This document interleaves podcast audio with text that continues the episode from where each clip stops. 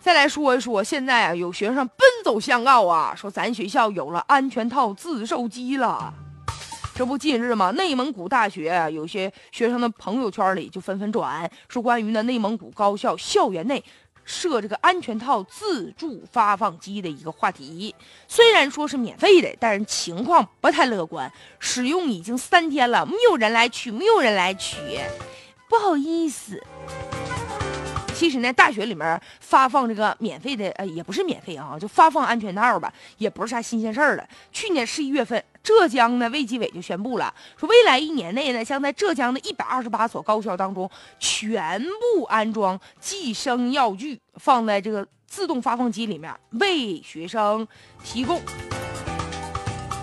不过呢，发现哈，就有一些学校呢就没安，因为考虑到说你这安完了以后成啥事儿了？这不鼓励学生性行为吗？那拉倒拉倒啊！但其实学校这样的想法吧，我就觉得有点过于简单了。如果游泳池旁边增加了救生员，难道就会导致溺水事件增多吗？学校里面不安装自动的发套机，难道学生们就不谈恋爱了吗？他们就不出去上钟点房去了吗？有的时候掩耳盗铃，你就看看学校周围，现在大学大学周围啥？我跟你说最火呢，一个就是卖吃的的，一个就是钟点房，那都爆满。所以这个大学生啊，处于这个精力比较旺盛的阶段，对吧？所以现在呢，我们最主要的是要对学生要开展的是性教育啊。虽然说现在就比如说已经安完了这个自动收套机了，也没有人使。一方面呢，这学生现在还在观望，说呀，我先去了，我先去。不好吧啊，是吧？而且吧，就是你要求，你还得刷身份证，学生就怕泄露个人信息。再者就是那玩意儿也不太贵，自己上网偷摸买呗，上那嘎瞅啥呀？